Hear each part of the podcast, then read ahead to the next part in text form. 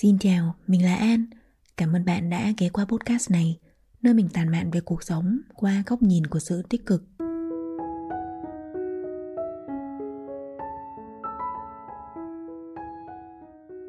Vào thời điểm mình đăng podcast này lên, có lẽ nó đã qua thời khắc giao thừa. Chúng ta lại cùng nhau đón chào một năm mới với nhiều hy vọng. Lời đầu tiên, mình chúc cho tất cả các bạn đang nghe podcast một năm mới thật bình an, nhiều sức khỏe, nhiều niềm vui và nhiều may mắn. Không biết năm nay mọi người ở nhà đón Tết như thế nào? Mình vẫn đọc báo và gọi điện thường xuyên cho gia đình nên cũng không cảm thấy quá nhớ Tết ở Việt Nam. Nhưng cảm giác ngày Tết mà tất cả mọi người vẫn đi làm, đi học và hoạt động bình thường khiến mình có một chút xíu không quen. Hôm qua mình đi chợ châu Á để mua đồ chuẩn bị mâm cơm tất niên. Không khí khác hẳn với ngày thường. Ai cũng tất bật hơn, hàng hóa trên kệ cũng vơi đi nhiều – các anh chị ở cửa hàng cũng tếu táo những câu đùa thân thuộc và không quên chúc mọi người đón Tết thật vui. Những thực phẩm đặc trưng của ngày Tết như gạo nếp, nấm mèo, miến khô hay làm dưa hành củ kiệu cũng không còn quá nhiều như cách đây một tuần mình ghé. Thi thoảng mình lại thấy có khách ghé vào cửa hàng với một cành đào, một bó ly hay làm hồng đỏ. Hình như vài năm gần đây khi số lượng người nhập cư đến châu Âu ngày càng nhiều, mang theo nhiều phong tục tập quán và có sự giao thoa trong văn hóa và lối sống. Sản phẩm phục vụ nhóm đối tượng này cũng đa dạng hơn. Mình đã mua được một cành hoa mận cách đây gần 2 tuần ở một siêu thị Đức. Còn những cửa hàng hoa cũng bán cả hoa đào. Thời tiết bên này vẫn còn lạnh nên hoa nở muộn. Nhưng hôm nay cành mận nhà mình cũng đã có những bông hoa đầu tiên. Nhà nào các chị em khéo tay thì sẽ gói bánh trưng làm giò chả. Thế mới thấy người châu á dù ở nơi nào cũng không quên gốc gác của mình và mình tin không chỉ mình mà bất cứ ai, dù xa quê cũng vẫn luôn cố gắng giữ lại tất cả những gì nguyên bản nhất, truyền thống nhất. Bởi như podcast trước mình có nhắc đến, cách người ta phân biệt các dân tộc trên thế giới với nhau chính là nhờ văn hóa của họ. Mà văn hóa thì lại biểu hiện qua những nét đặc trưng riêng, từ ngôn ngữ, phong tục, truyền thống cho đến trang phục và nghệ thuật. Thế nên việc giữ tết của những người con xa quê vừa là thứ gắn kết cộng đồng, lại vừa là thứ níu giữ nguồn cội và lưu truyền nó đến những thế hệ con cháu sinh ra tại đây, vốn chỉ biết đến tết qua những lời cha mẹ kể, hay một năm chỉ được trải nghiệm đó một lần qua những gì cha mẹ nỗ lực tạo ra và giữ lại cho con. Chồng mình công tác trong một tập đoàn đa quốc gia và anh làm việc rất nhiều với các công ty tại châu á. Trong lịch làm việc của anh, thường cập nhật tất cả những ngày lễ lớn của đất nước mà công ty có mối liên hệ vừa là để tiện xếp lịch làm việc hay làm lịch họp cho không bị trùng với ngày nghỉ của nhân viên nước đó, vừa là để tiện chúc mừng và có những hành động ngoại giao phù hợp. Trong số những nước mà lịch của anh được cập nhật có việt nam, có nhiều lần mình khá bất ngờ vì lịch anh cập nhật những ngày lễ khá chi tiết, kể cả những ngày thuộc về văn hóa và chính trị, tưởng chừng rất không liên quan tới công việc, như là ngày Trung Thu và gần đây nhất là ngày thành lập đảng 3 tháng 2 quay trở lại với câu chuyện ngày Tết. Trước kia khi còn ở Việt Nam, mình làm việc ở Sài Gòn và chỉ được nghỉ Tết trước giao thừa khoảng 2 đến 3 ngày. Những hoạt động chuẩn bị Tết hầu như đều do ba mẹ mình chuẩn bị, trong đó có cả ngày ông công ông táo. Thi thoảng vào những năm mà ngày này rơi vào cuối tuần thì mình mới tranh thủ về nhà và cùng mẹ ra hồ thả cá. Còn lại những năm khác, hầu như mình đều quên nếu như mẹ không nhắc. Và vì nó không phải là hoạt động mình chú tâm nên mình không bao giờ thật sự nghĩ ngợi nhiều về ý nghĩa của ngày này. Trong suốt nhiều năm, mình chỉ tiếp nhận ngày cúng ông công ông táo như một hoạt động của ngày tết và vẫn chỉ coi nó rất nhẹ nhàng, kèm một chút vui vẻ của việc xem táo quân hàng năm. Năm nay cũng không phải ngoại lệ, vì ngày tết của việt nam cũng chỉ là những ngày bình thường ở đức, nên không khí tết với mình chỉ thật sự sôi nổi ở trên mạng. Nó bắt đầu khi bạn bè mình râm ran đăng ảnh công ty làm tiệc gala cuối năm từ tầm cuối tháng 12 rồi dần dà tới những bộ ảnh áo dài trong tháng 1 sau nữa là tới những hình ảnh quen thuộc của lá dong, của giò lụa hay của những bình hoa tết. Tết với mình là một dịp đặc biệt trong đời sống tinh thần, nhưng vì nó thiếu đi sự nhộn nhịp của môi trường xung quanh, đặc biệt chồng mình cũng không phải người việt, nên việc tạo ra không khí tết trong nhà hoàn toàn là do bản thân mình có muốn làm hay không. Mình từ trước tới nay không phải là người quá đảm đang trong chuyện bếp núc nên thực lòng mình chỉ nghĩ tới khoảnh khắc giao thừa chứ mình đã vô tình quên mất sự tồn tại của ngày ông công ông táo cho đến khi chồng mình nhắc Khoảng 2 ngày trước ngày ông Táo, chồng mình có một cuộc họp với đối tác Việt Nam và quay sang nói với mình là em ơi, nước em có cái ngày lễ gì tên hay ghê, ngày của The Kitchen God. Mình xưa nay chỉ nhớ về ngày 23 tháng Chạp là ngày ông Táo, chứ chưa một lần mình phiên âm ra xem tiếng Anh nó được gọi là gì. Ngay cái lúc chồng mình hỏi, mình đã phải ngừng lại vài giây để nghĩ lại xem từ lúc nào Việt Nam lại có một ông thần bếp. Rồi mình mới giật mình nhớ ra rằng ồ, hóa ra chỉ còn hai ngày nữa là ngày đưa ông Táo về trời. Để ông bẩm báo công trạng với Ngọc Hoàng xem năm nay người dân ở hạ giới thịnh hay suy, thăng hay trầm. Đến lúc này mình mới bắt đầu nhận ra những chiếc bàn ăn ở Đức hầu hết đều nằm ở phòng khách chứ không nằm ở trong bếp như là nhiều gia đình Việt Nam. Khoan nói tới chuyện bàn thờ ống táo phải đặt ở bếp thì chỉ riêng việc những bữa cơm và câu chuyện mâm cơm của người Việt hóa ra đều diễn ra ở trong bếp. Những ngày buồn vui, những rẻ chia của từng thành viên trong gia đình, hóa ra ông Táo là người tường tận nhất. Liệu hôm nay bữa cơm có mặn hay nhạt? Người vợ, người mẹ nấu ăn trong niềm vui hay nỗi buồn? Liệu đứa con hôm nay đi sớm về hôm có ăn cơm hay làm bỏ bữa? Ông Táo là người nắm bắt đầu tiên. Tình cảm vợ chồng còn nồng nàn hay nguội lạnh Kết nối gia đình còn bền chặt hay lòng lèo Hình như ông Táo luôn là người chứng kiến và cảm nhận được rõ nhất Thế nên chính trong khoảnh khắc đó Mình mới giật mình nhận ra Xưa nay hình như mình đã đánh giá quá thấp ý nghĩa văn hóa của ngày này Mình rất thường nghe podcast về chủ đề đời sống, văn hóa xã hội và đọc những bài báo từ những góc nhìn cá nhân. Không khó để bắt gặp những vấn đề chung mà nhiều gia đình đang gặp phải. Đó là khoảng cách thế hệ và mất kết nối với các thành viên trong gia đình. Trong một bài báo của tác giả lưu đình long được đăng trên báo vn express, anh đã có những chia sẻ rất chạm tới chủ đề này. Anh có viết là người ta vẫn thường miêu tả gia đình là tổ ấm, là trốn về bình an, là nơi mà khi người ta quá mệt mỏi, người ta sẽ tìm về như một điểm tựa nhưng đó chỉ là lý thuyết. Nếu các mối quan hệ gia đình ấy bị rạn nứt hay bẻ gãy vì tác động bên trong hoặc bên ngoài hoặc làm cả hai, một trong những chỉ dấu cho thấy gia đình ấy còn ấm êm và có thể kết nối được với nhau hay không chính là bữa cơm gia đình. Trong xã hội hiện đại, mọi người lao ra ngoài kiếm tiền, tạo dựng danh vọng, địa vị, rồi về nhà thì ôm điện thoại, lên mạng xã hội tìm kiếm thú vui nhưng ít khi chúng ta ngồi ăn chung với ba mẹ. Nếu có thì cũng ăn cho nhanh. Vừa ăn vừa cầm điện thoại.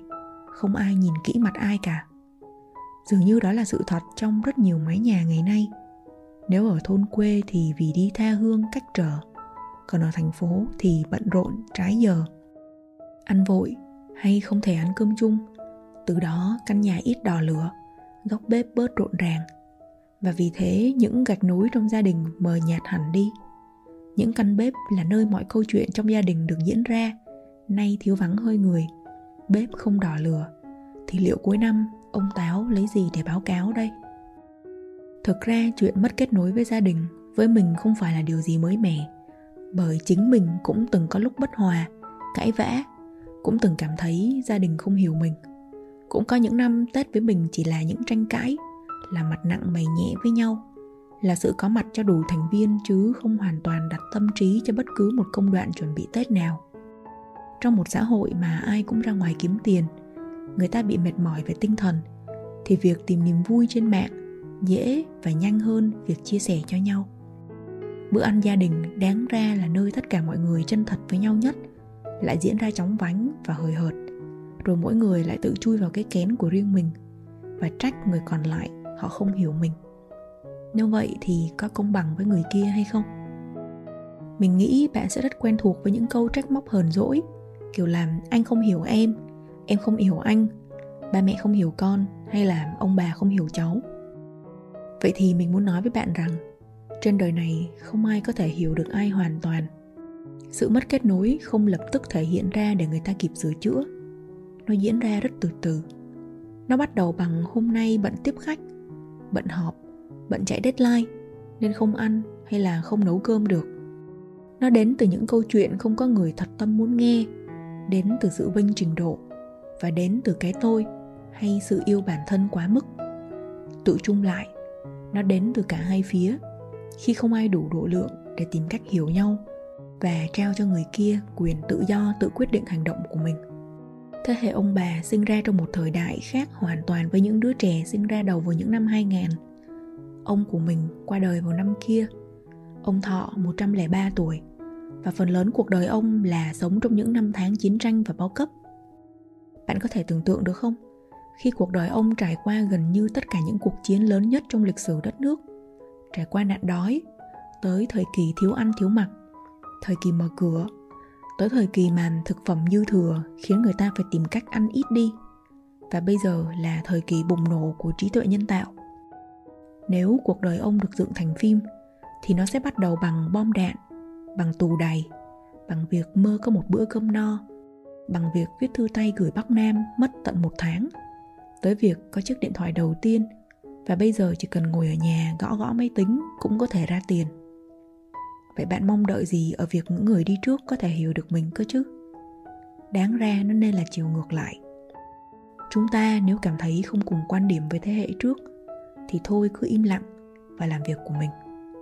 Còn thế hệ đi trước nếu thấy không hiểu con mình đang làm gì, miễn là nó khỏe mạnh, an vui, không vi phạm pháp luật, không làm hại đến người khác, thì kể cả khi nó có kể gì trong bữa ăn mà mình không hiểu, thì hãy vui vẻ tự cập nhật thêm những kiến thức hay ho khác để tiệm cận gần hơn với con mình.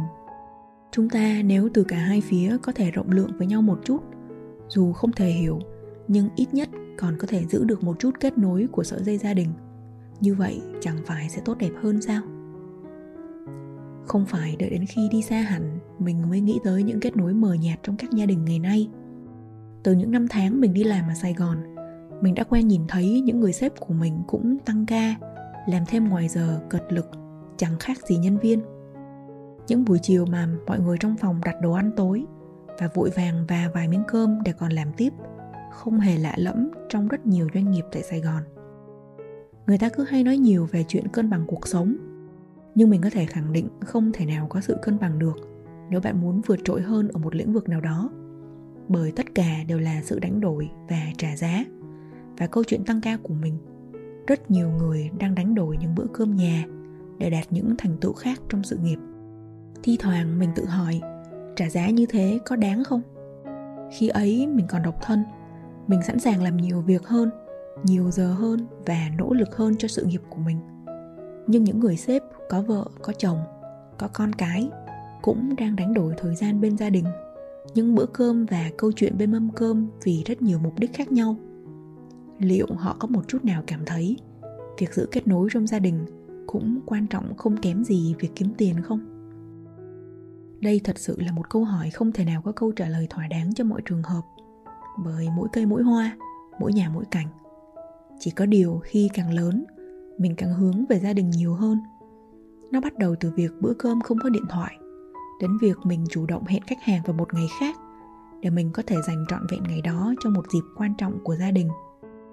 Nó đến từ việc mình thôi không tranh cãi với ba mẹ khi có những quan điểm trái ngược nhau. Và nó cũng bắt đầu từ việc ba mẹ mình đã tự chủ động cập nhật nhiều tin tức mới để kịp hiểu những gì mình đang nói và kể cả bây giờ, khi đã có gia đình riêng và tự tay tạo ra kết nối trong gia đình, mình đã chăm chỉ hơn trong việc học công thức nấu ăn mới. Hay dù bận bao nhiêu, vợ chồng mình cũng hẹn nhau ăn chung ít nhất một bữa trong ngày. Từ trước tới nay, tết với mình là nơi có gia đình. Ngày xưa nó là nơi có ba mẹ, có cây mai góc nhà ba mua hay làm tôm miến gà mẹ nấu. Nhưng năm nay, tết của mình cũng vẫn là nơi có gia đình nơi chồng dọn dẹp nhà cửa và mình mua hoa. Nơi chỉ là một ngày bình thường trong xã hội đức, nhưng là ngày vợ chồng mình hẹn nhau bữa cơm tất niên và sẽ gọi điện chúc tết ba mẹ vào buổi chiều. Mọi kết nối gia đình đến từ nỗ lực đóng góp và xây dựng của tất cả mọi người qua từng ngày, từng tháng, từng năm. Gia đình nếu được nuôi dưỡng, nó sẽ luôn là tổ ấm, là bình sạc năng lượng của mọi thành viên. Còn bạn bạn đã bao lâu rồi không ăn cơm nhà? Tết này bạn đã tự tay cùng gia đình chuẩn bị được gì chưa?